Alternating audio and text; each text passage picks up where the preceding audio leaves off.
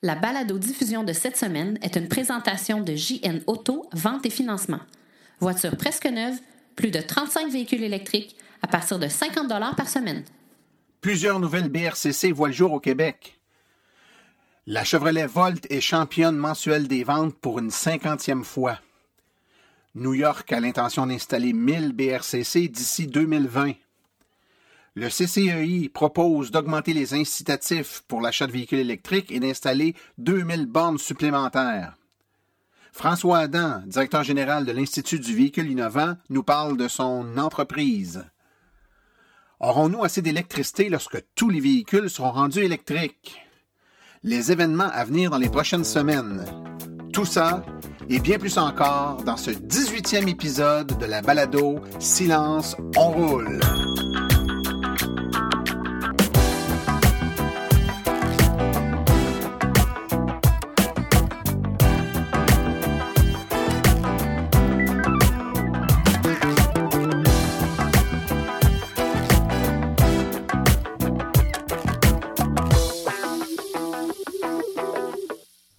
Bonjour tout le monde, mon nom est Martin Archambault, administrateur webmestre et porte-parole média de l'Association des véhicules électriques du Québec. C'est avec passion et plaisir que j'anime ce podcast dédié 100% aux véhicules électriques. Alors, un beau deux semaines vient de s'écouler depuis la dernière euh, balado-diffusion. L'été semble vouloir s'accrocher. En fait, je ne sais pas si on peut parler de s'accrocher puisqu'il n'est jamais arrivé. Euh, il est arrivé un peu sur le temps. On vit une fin de septembre tout à fait exceptionnelle. On en profite. C'est néanmoins un peu troublant d'avoir des températures de 31-32 degrés Celsius euh, à quelques jours seulement du mois d'octobre. Quoi qu'il en soit, j'espère que moi que vous en avez profité vous avez été un peu à l'extérieur, vous n'avez pas simplement euh, été à l'intérieur parce que, évidemment, bientôt, les temps un peu plus frais vont arriver et puis on va regretter ces belles températures chaudes-là. Euh, j'en profite pour vous rappeler, je le fais à toutes les balados, mais c'est important que vous puissiez prendre le temps de nous écrire, de nous faire part de vos commentaires, de vos suggestions. Simplement nous dire que vous êtes à l'écoute. Écoutez, on n'a pas de sondage BBM en balado diffusion. On a un nombre d'abonnés qui nous est fourni par les sites sur lesquels on rend la balado disponible. Ça nous donne aucune idée de combien de personnes nous écoutent réellement. Je sais que j'ai quand même beaucoup d'abonnements. C'est surprenant pour une balado diffusion qui est euh, passablement nichée, il faut l'admettre. Là, c'est, quand même pas euh, euh, de l'intérêt général, grand public, là, encore à 100%. Donc, évidemment, je, m'attends à avoir une clientèle peut-être un, peu plus ciblée. Puis, ben, tant mieux. Vous êtes là, vous êtes à l'écoute, vous aimez ça. Donc, prenez le temps de m'écrire écrire martin.aveq.ca. Dites-moi que vous m'écoutez, comme ça que je sais que je parle pas tout seul, et puis que les dizaines et les dizaines d'heures que je mets là, à la production d'articles sur le site web ou encore de, de balado-diffusion comme celle-là, ben, je fais pas ça en vain. Euh, cette semaine, je vais prendre le temps de remercier Pierre Ouellette qui m'a écrit. Euh, vous êtes plusieurs à le faire, mais euh, à toutes les semaines, là, j'en remercie un. Donc, Pierre Ouellette, merci beaucoup d'être à l'écoute du podcast et j'espère que c'est à la hauteur de tes attentes, mon cher ami. Dans les deux dernières semaines, on a aussi remarqué qu'il y a une espèce de petite recrudescence d'installation de bornes de recharge rapide de la part du circuit électrique. Euh, ça a été un peu calme cet été. Plusieurs le reprochaient. Et puis là, oups, il y a une, petite go. Là, ça commence à apparaître. Des, nouvelles bornes à de nouveaux endroits et des dédoublements de bornes à d'autres. Euh, entre autres, qui vient d'avoir sa borne, euh, sa BRCC doublée, donc une deuxième BRCC. Il y a d'autres sites aussi qui vont être doublés dans les, euh, les prochaines semaines. Ça s'en vient. C'était quelque chose qui était en demande avec l'augmentation du nombre de véhicules. Ça prend un nombre de bornes de recharge suffisant pour satisfaire la demande.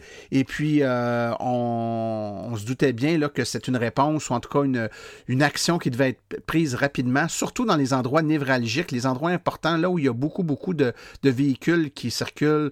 Euh, je pense entre autres là, euh, Drummondville, euh, Louisville en était un bel exemple. il y en a d'autres, là, euh, Saint-Hyacinthe. C'est des endroits sur les, les, grands axes routiers entre Montréal et Québec où les gens doivent arrêter pour se recharger.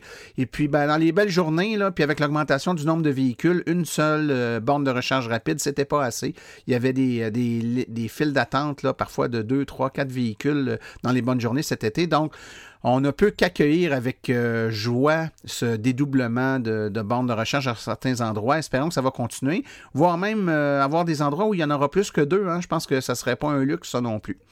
Alors, sans plus tarder, on va enchaîner tout de suite avec les nouvelles dans le monde de l'électromobilité.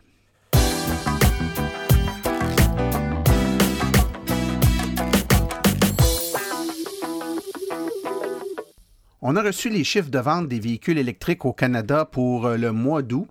Et euh, on remarque, euh, entre autres, que la Chevrolet Volt a remporté pour le 17e mois consécutif le titre de championne des ventes des véhicules électriques au Canada. Et c'est la 50e fois que la Volt gagne ce titre. Donc, on n'en dément pas. la popularité de la Volt est toujours là et bel et bien là. Euh, c'est sûr que là, maintenant, si on regarde, on est rendu à mi-2017, on est loin du début des autos électriques. Là, il y a quoi, 5-6 ans où il y avait la Volt et euh, la Leaf. Maintenant, il y a beaucoup de modèles disponibles et puis euh, il y a un peu plus de concurrence. C'est 30 modèles électriques qui sont disponibles au moins dans certaines régions du Canada. donc, ça permet de répartir un peu les ventes. Euh, les 295 ventes de Volt en août sont à peu près égales aux moyennes de juin et de juillet, qui étaient 289, mais c'est par, contre en baisse par rapport aux 421 ventes d'août dernier. C'est sûr que lorsqu'un véhicule, un, modèle ou une nouvelle version d'un véhicule vient de sortir, ben, il y a un engouement. L'an dernier, il s'en vendait un peu plus. Euh, mais à l'heure actuelle, c'est 20% euh, supérieur les ventes de véhicules électriques au Canada si on compare euh, somme toute à l'année passée, là, toutes marques confondues. Chevrolet a également vendu 82 Bolt au Canada en août. C'est une baisse par rapport aux 117 là, en juillet et aux 169 qu'on avait eu en juin. Euh, c'est un peu normal. Puis on peut se demander aussi s'il euh, y a bien des acheteurs qui sont sur le stand-by parce que la Model 3 va commencer à arriver au Canada et euh, les gens qui ont un petit peu plus d'argent puis qui veulent investir dans une voiture avec une autonomie plus grande, ben dans certains cas là, veulent attendre la Tesla 3.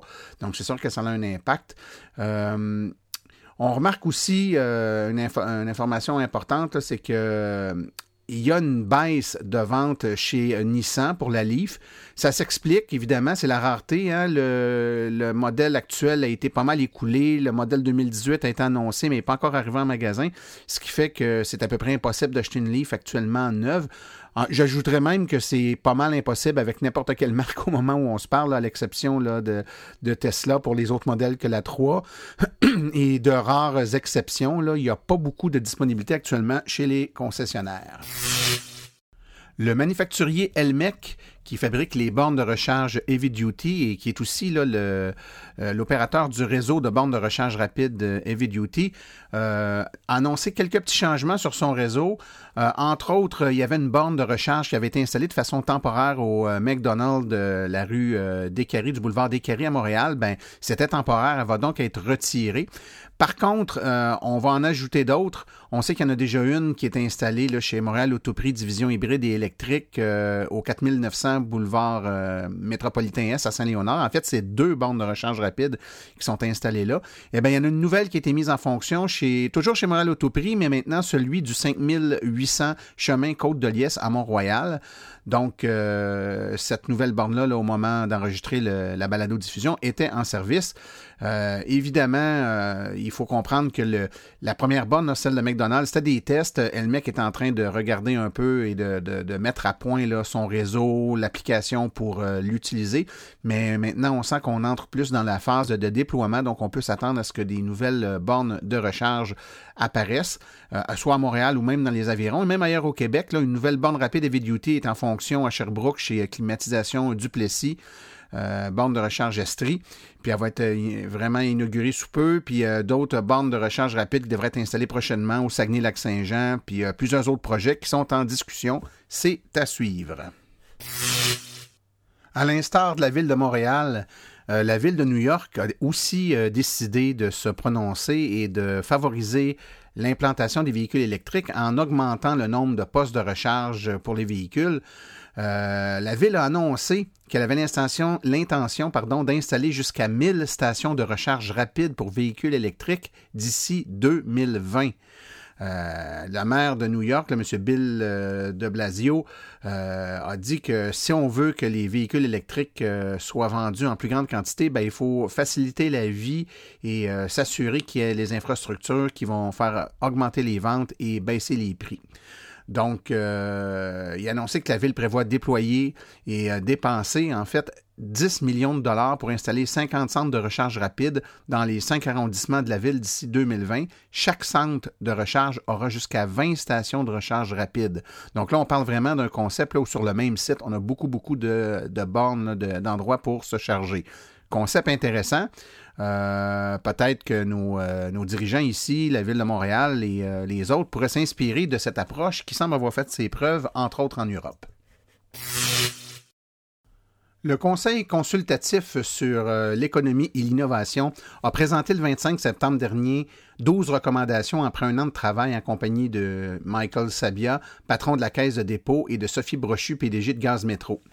Ce, comité consultatif là, sur l'économie suggère au gouvernement d'accentuer ses efforts en vue de favoriser l'utilisation du transport électrique en ajoutant rapidement plus de 2000 bornes de recharge et en haussant davantage les incitatifs pour atteindre les plus rapidement possible un parc ayant plus d'un demi-million de véhicules électriques. Alors, on est plus, plus habitué par les temps qui courent d'avoir des, euh, études ou euh, des rapports qui ne euh, semblent pas toujours aller dans le sens de, de l'électromobilité et du développement durable. Et eh bien, cette fois-là, on est un peu agréablement surpris, je dirais, de cette étude. Entre autres, le Conseil propose d'élever temporairement la subvention maximale pour l'achat d'un véhicule électrique ou hybride rechargeable jusqu'à atteindre 100 000 véhicules électriques. Cette proposition porterait ainsi sur 85 000 véhicules, puisque 15 000 sont déjà en circulation. Une fois le seuil atteint, euh, le mouvement lancé est bien en place. La subvention maximale pourrait être réduite par la suite.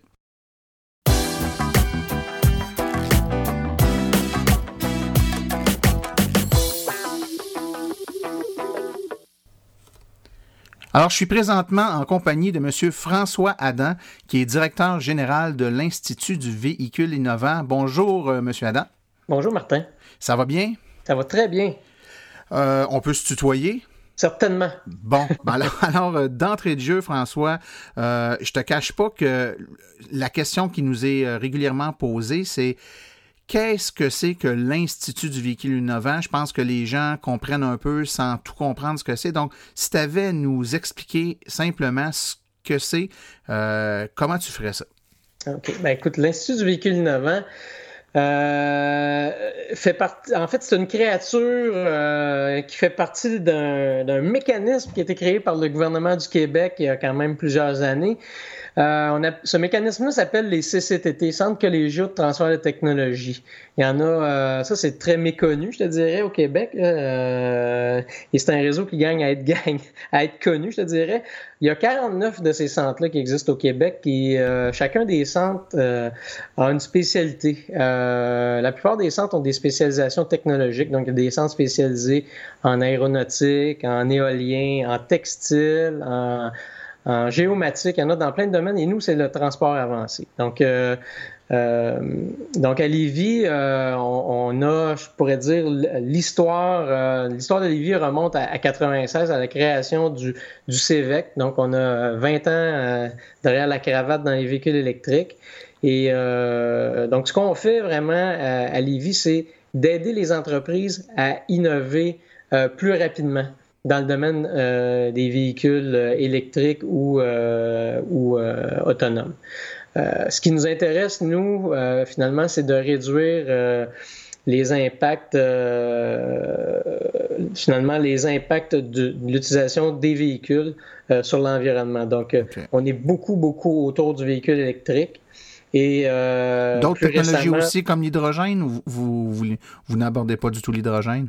Ben, on n'a pas eu de projet euh, avec de l'hydrogène. On est beaucoup, beaucoup batterie électrique, je te dirais. Euh, au, cours, au cours des dix dernières années, on a, on a développé euh, ou travaillé sur 11 plateformes différentes de véhicules électriques. Donc, c'est vraiment du véhicule électrique, le véhicule à batterie électrique, qui est le gros de, de ce qu'on fait. On ne fait pas que développer des, euh, des ou participer au développement de, plateformes de véhicules électriques. On fait aussi des, des, on travaille au niveau de composantes de véhicules, des choses comme ça. Donc, euh, c'est un peu là que se situe euh, notre programme. En fait, si tu veux que je te, résume aussi le genre d'implication qu'on a, c'est soit au niveau de la recherche appliquée. Donc, nous, ce qu'on fait, c'est toujours très appliqué. On travaille avec des, partenaires industriels, puis on leur, finalement, on, travaille sur un projet avec eux. Euh, soit c'est de l'aide technique, tout simplement. Donc, euh, des fois, c'est de l'aide très pointue, soit du mesurage ou du troubleshooting, des choses comme ça pour certains mm-hmm. clients. Puis d'autres fois, ben, c'est plus de la formation ou de l'information. OK. Donc, le, tu as parlé tantôt d'un centre collégial de transfert, donc vous êtes associé à un cégep, c'est ça? oui, on est affilié au cégep de Saint-Jérôme. Ouais, Nous, on, est dans la ville de Saint-Jérôme, on est affilié au cégep de Saint-Jérôme. Ben, chacun des CCTT, quand je te disais, il y en a 49 au Québec, sont tous euh, affiliés à, un cégep, puis ils sont dans les différentes régions du Québec. OK. Puis ce qui fait que c'est le cégep de Saint-Jérôme qui a le centre de transfert technologique, c'est parce que Saint-Jérôme a un historique, j'imagine, euh, la région là, dans le monde. Ben, la région des Laurentides euh, avait le créneau d'excellence en transport avancé là, euh, à, l'époque où les créneaux d'excellence ont été ont été créés là, dans la, démarche des créneaux. Là. Donc, ben, c'est ça. Et est-ce qu'il y a un partenariat euh, dans le fonctionnement, c'est-à-dire est-ce que dans votre centre de, recherche ou dans, vos, dans vos travaux, entre vos murs, est-ce qu'il y a des enseignants du cégep qui travaillent avec vous ou est-ce que vous travaillez avec des... Euh, vous avez des retombées pour le cégep ou c'est vraiment comme deux entités vraiment séparées une fois que c'est en opération? Euh, il y a un petit peu d'implication de, euh, des profs euh, du cégep et même des étudiants. En fait, on souhaite avoir des retombées sur la, sur euh, la formation au cégep. Donc, les professeurs du cégep, ceux qui sont en technique de génie mécanique, par exemple, participent. On a trois professeurs qui participent avec nous, à, surtout à notre projet de, en fait, notre programme de recherche au niveau des véhicules autonomes. Et puis, on a certains des étudiants également euh, de ce programme-là qui, euh, qui viennent, euh, comme il y en a eu deux cet été, qui ont eu une bourse des fonds de recherche du Québec pour venir avec nous là, pour l'été. Donc, ça, c'est un exemple, par exemple, de retombée. Ben, on a aussi aidé le collège à développer son attestation d'études collégiales en technologie des véhicules électriques. Donc, c'est un autre exemple. Donc, donc, il y a des retombées, euh, sans être une collaboration quotidienne soutenue, il y a quand même des retombées là, euh, intéressantes pour le collège d'avoir votre, euh, votre centre là, proche et puis cette collaboration-là avec eux. Oui, c'est ça. La, la seule chose qui manque, je te dirais, pour que ça soit encore plus flagrant, la collaboration, c'est qu'il n'y a pas de programme encore de DEC hein, au niveau des véhicules électriques. Donc là, il y a l'attestation d'études collégiales, mais il n'y a pas vraiment encore un DEC s'il y avait toute une formation collégiale là-dessus, ben c'est sûr que les liens seraient encore plus forts. Oui, ouais, certainement. Écoute, euh, tu as donné une idée euh, dans ta description de ce qu'était l'IVI tantôt, de ce que vous faites. Maintenant, si tu nous parlais concrètement de vraies réalisations que vous avez faites, là, disons, de, de votre création aller jusqu'à maintenant, peux-tu nous parler de projets, évidemment des choses que vous pouvez parler, j'imagine que vous avez vos secrets, mais de choses sur lesquelles vous avez travaillé, puis que ça, ça serait le fun là, que nos auditeurs sachent que vous avez travaillé sur ces projets-là. OK. Ben écoute, on peut remonter aussi loin que 2005, par exemple. Euh, ça, c'était à l'époque euh, de la ZEN pour les gens qui ont peut-être suivi un peu le véhicule électrique au Québec. Ça date, là, mais euh, il y a eu la petite période où il y a eu des, des, ces petits véhicules électriques-là qui ont été fabriqués à Saint-Jérôme, ben, le développement de ça, euh, ça s'est fait chez nous euh, à, ce moment-là. C'était en fait c'était des investisseurs de Toronto qui étaient intéressés à se lancer dans le marché des petits véhicules électriques, puis euh, ils ont trouvé là à notre centre des gens pour les aider pour pouvoir réaliser ce, ce rêve-là. ensuite de ça, d'autres exemples. Je sais pas si euh, c'est beaucoup euh, beaucoup industriel ou lourd là, ce qu'on a fait. Donc, euh, mais il y a des, des, des peut-être des projets qui vont vous dire un peu plus quelque chose. par exemple, cargo, ça vous, ça dira peut-être quelque chose à des gens. donc, un beau petit utilitaire en aluminium qui est, qui est euh, finalement un, spin-off de, la firme Priscade à Québec. Mais on, a, on a collaboré avec eux au développement de ce, ce petit euh, utilitaire-là.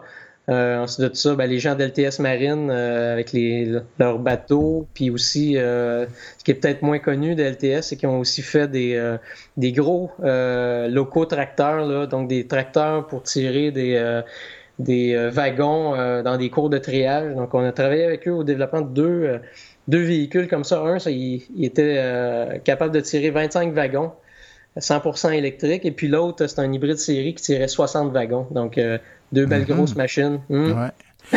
Euh, on a, euh, lors de notre dernière assemblée générale annuelle euh, de l'AVEC, on a eu des conférenciers. Entre autres, on a eu M. Saint-Cyr de Théo Taxi. Et puis, M. Saint-Cyr nous a parlé d'une collaboration avec vous par rapport à certains tests de laboratoire, je vais le dire comme ça, qui sont effectués sur certains véhicules de leur flotte. Peux-tu nous en parler? Oui, ben, je peux vous en parler un peu. Ce, que, ce, qui, ce qui peut se dire, en fait. Ce qui peut se dire, ben, en fait, il en a parlé devant tout le monde. J'imagine que ce bout-là, on va pouvoir en parler. Ben oui, certainement. Ben oui, on, on est impliqué avec euh, Théo dès le, en fait, dès le début du projet. Euh, pour les aider dans l'implantation de ce service de taxi électrique-là. Puis une des choses qu'on a fait, en plus, tu sais, le surtout l'aide technique terrain, là, euh, été de suivre la dégradation des packs euh, des différents modèles de véhicules qu'ils utilisaient. Vous savez qu'ils ont des, des, Tesla Model S, des Leaf, euh, ils ont des Kia Soul.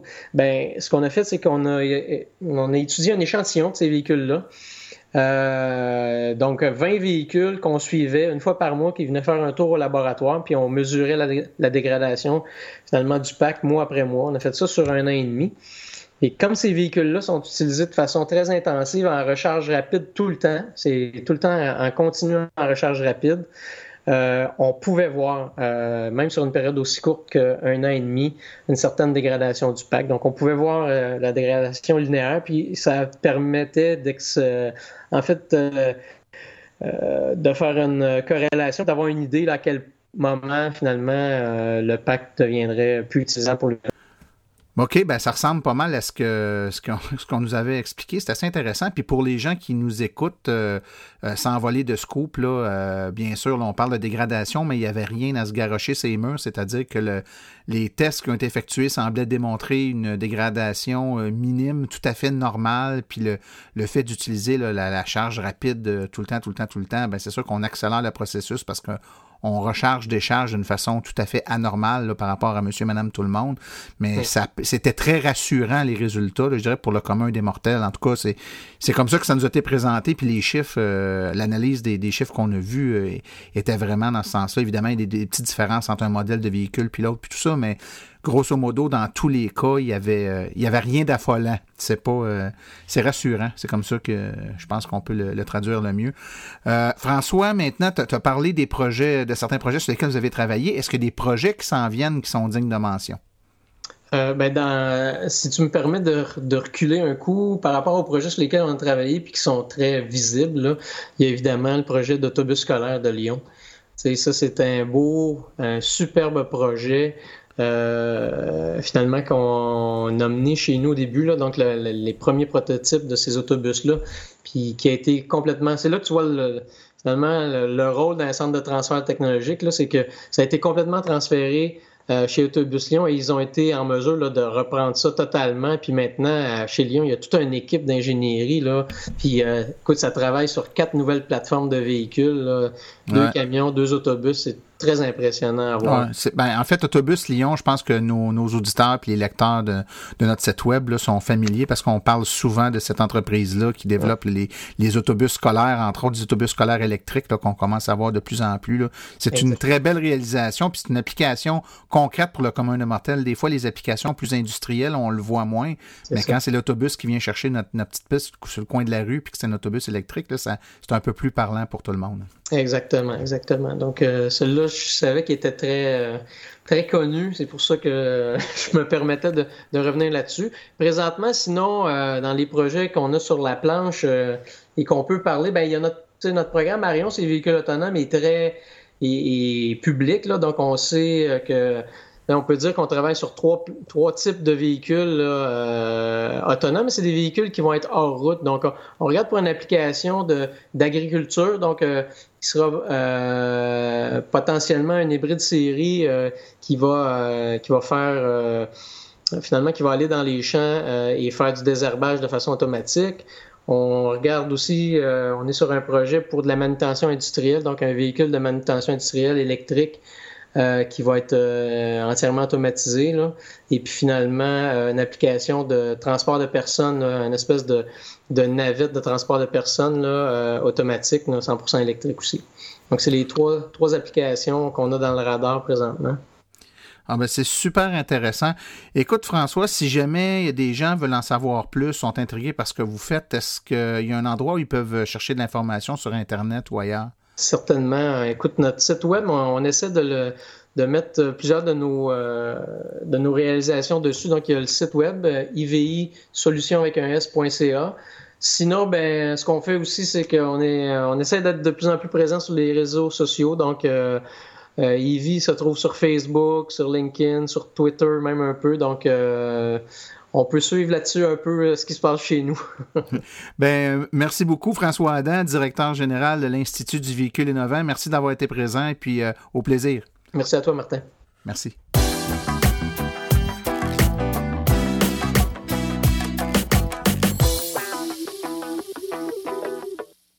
JN Auto, la référence lorsque vient le temps de se procurer une voiture électrique presque neuve. Plus de 35 véhicules électriques à partir de 50 par semaine. De plus, JN Auto offre une promotion exclusive aux membres hors de l'Association des véhicules électriques du Québec. Un rabais supplémentaire de 500 sur le prix affiché à l'achat de votre voiture. Une seule promotion par achat. JN Auto, choix, qualité et service après-vente irréprochable depuis 1982. Téléphonez-nous sans frais au 1 888 821 30 84.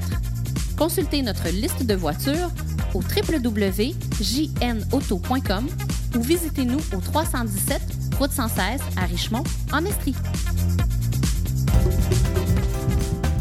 Voiture électrique 101. Bonjour Martin, mon nom est Chloé et j'ai 9 ans. Voici ma question pour toi cette semaine quand il va avoir des, des autos électriques partout, est-ce qu'on va avoir assez d'électricité pour toutes les recharger? Ah, mais quelle belle question posée par Chloé aujourd'hui. Alors, Chloé, tout d'abord, merci beaucoup pour ta question. C'est très gentil. Puis tu sais, la question que tu te poses aujourd'hui, plusieurs personnes se la posent.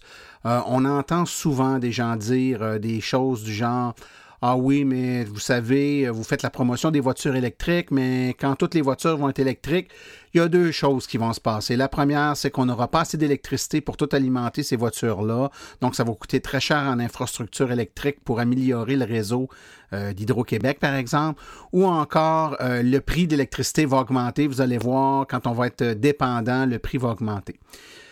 Ben, je vais essayer d'y répondre le mieux que je peux. Tout d'abord, pour ce qui est de la dépendance, je dirais qu'on est assez dépendant déjà de l'électricité. S'il fallait qu'elle coupe, puis, puis c'est arrivé une coupe de fois. Puis quand ça dure plus que quelques heures, ça crie pas mal fort. Donc, euh, j'ai pas besoin de vous démontrer à quel point on est dépendant de l'électricité. Donc, euh, les compagnies n'ont pas besoin de ça pour euh, réaliser qu'on en est dépendant. Et il ne faut juste pas oublier qu'au Québec, ben, ça a été nationalisé, puis c'est des instances qui déterminent les prix, voire même les possibilités d'augmentation sur les tarifs qui sont annuels, et donc pas juste avant le week-end comme c'est le cas avec l'essence actuellement. Puis en plus, c'est très minime en termes de pourcentage si on compare avec ce qu'on est habitué avec euh, les énergies fossiles, par exemple. Mais maintenant, plus particulièrement pour ta question, ma chère Chloé, euh, est-ce qu'on va avoir assez d'électricité si toutes les voitures deviennent électriques? Ben, c'est une excellente question. Puis écoute, je te dirais que depuis plusieurs années déjà, euh, la compagnie qui nous fournit l'électricité ici au Québec, Hydro-Québec, est en train de, repenser ou est en train de, faire des changements graduellement sur son réseau pour tenir compte d'une réalité qui est une réalité qu'on n'a pas vécue jusqu'à présent.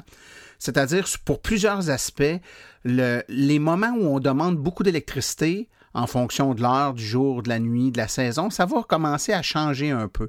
Ça va changer pourquoi? Parce que, premièrement, euh, à partir du moment où ici, comme c'est le cas déjà ailleurs, on aura une facturation électrique qui va varier en fonction de l'heure, du jour, du soir ou de la nuit, ben, il est à parier, et c'est le but de toute façon de ce principe-là, que les gens vont se mettre à utiliser certains équipements électriques qui prennent, qui prennent beaucoup d'énergie à des heures euh, différentes.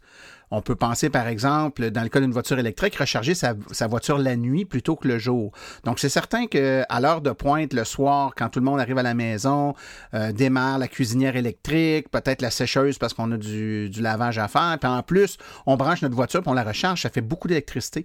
Mais à partir du moment où on programme notre voiture, puis c'est déjà possible de le faire pour qu'elle se recharge pendant la nuit, là où on tire moins d'électricité, ben c'est comme si on équilibre le tout, c'est-à-dire qu'on va demander plus d'électricité, oui, mais pas nécessairement en même temps, à des moments différents. Puis pour nous aider à avoir encore plus envie de le faire comme ça, ben on peut parier qu'à moyen terme, là, on aura nous aussi au Québec là, des, euh, une facturation qui va être euh, réduite la nuit, par exemple, ce qui va faire en sorte qu'on va être encore plus encouragé à charger notre voiture la nuit, puis peut-être même faire fonctionner, je sais pas moi, le lave-vaisselle euh, pendant la nuit ou même la sécheuse à des heures qui sont pas les heures de pointe, par exemple. Ça, c'est une partie de la réponse. L'autre partie de la réponse, c'est que les équipements qu'Hydro-Québec installe ou rend en place, de plus en plus devront être équipés ou devront être euh, euh, dimensionnés de façon à être capables de prendre une charge électrique plus importante parce que on fait juste y penser. De plus en plus l'été, euh, on n'a pas le chauffage, mais on a de plus en plus de climatisation. Donc, les équipements fournissent de l'électricité en grande quantité le jour. Et puis, sans plus, le soir, ben, on déplace de l'énergie vers le soir parce qu'on charge notre voiture. Puis tout ça, ben, ces équipements-là qui chauffaient beaucoup le jour, l'été, puis qui refroidissaient la nuit, auront moins de temps pour refroidir, vont être très sollicités. Donc, là, leur euh, tolérance, leur, euh, leur puissance maximale devrait être un peu plus haute pour y faire face. Ce que j'essaie de te dire par là, ma chère Chloé, c'est que bien sûr, c'est un enjeu, il faut en tenir compte, mais euh, notre fournisseur d'électricité est bien au fait de ces enjeux-là et depuis déjà plusieurs années est à mettre en place l'infrastructure pour être capable de nous fournir adéquatement la quantité d'énergie au moment voulu pour être capable oui, de faire fonctionner nos voitures, mais également tous les autres appareils qui euh, sont électriques et qui vont consommer de plus en plus d'électricité. Alors, j'espère que ça répond à ta question. Dans sur tes deux oreilles, on n'est pas prêt de vivre une pénurie d'électricité. Puis je te laisse juste sur euh, le fait que de toute façon, au moment où on se parle, ma chère, on a des surplus d'électricité. On n'en manque pas. On en a d'accumulés. Et puis, euh, on a un réseau qui est amplement capable de nous fournir cette énergie-là, là, là, où on, a, on en a besoin, au moment où on en a besoin. Alors, si vous avez, vous aussi, comme Chloé, des questions, n'hésitez pas à me faire parvenir un fichier audio à martin.aveq.ca et j'essaierai d'y répondre le mieux que je peux. Alors, sur ce, on poursuit avec une petite pause publicitaire et on revient avec les événements de la semaine.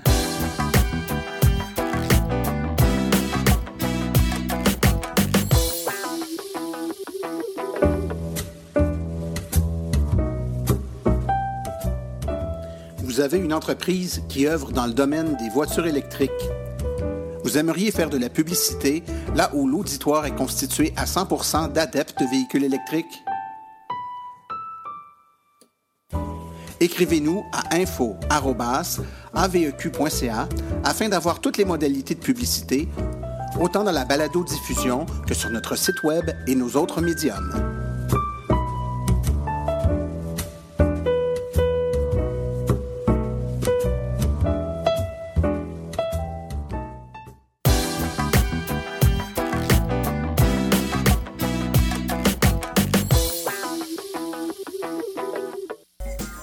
30 septembre et 1er octobre, c'est Info Véhicules électriques à l'écosphère de Magog, des kiosques d'information et des essais routiers.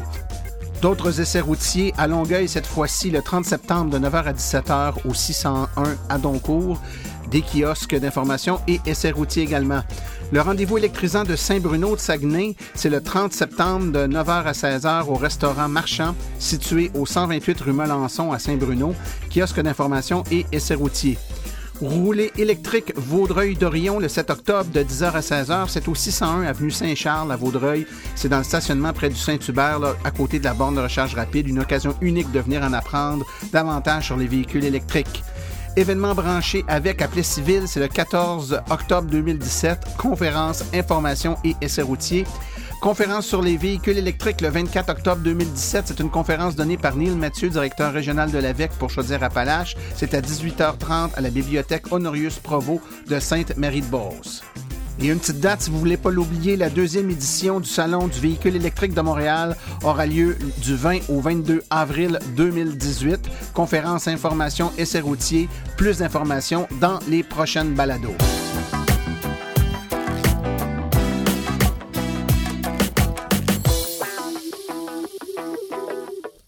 Ceci conclut la présente balado-diffusion.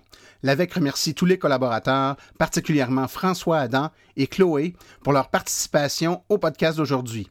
Nous remercions également JN Auto, le commanditaire principal de Silence on roule. La reproduction ou la diffusion de l'émission est permise, mais l'Association des véhicules électriques du Québec apprécierait en être avisée. Toutes questions concernant l'émission peuvent être envoyées à l'adresse martin.avq.ca. Pour toutes les questions générales regardant l'électromobilité ou l'association, veuillez écrire à info.avq.ca. Pour vous renseigner et avoir accès à toute la documentation de l'AVEC, visitez le www.aveq.ca. Je vous rappelle que sur notre site Web, afin de vous faciliter la tâche, vous avez accès aux archives de nos balados, ainsi qu'à des hyperliens vers les sites Web mentionnés aujourd'hui, le tout directement au www.aveq.ca, barre oblique silence. Mon nom est Martin Archambault, et d'ici la prochaine balado, j'espère que vous attraperez la piqûre et direz vous aussi, silence, on roule.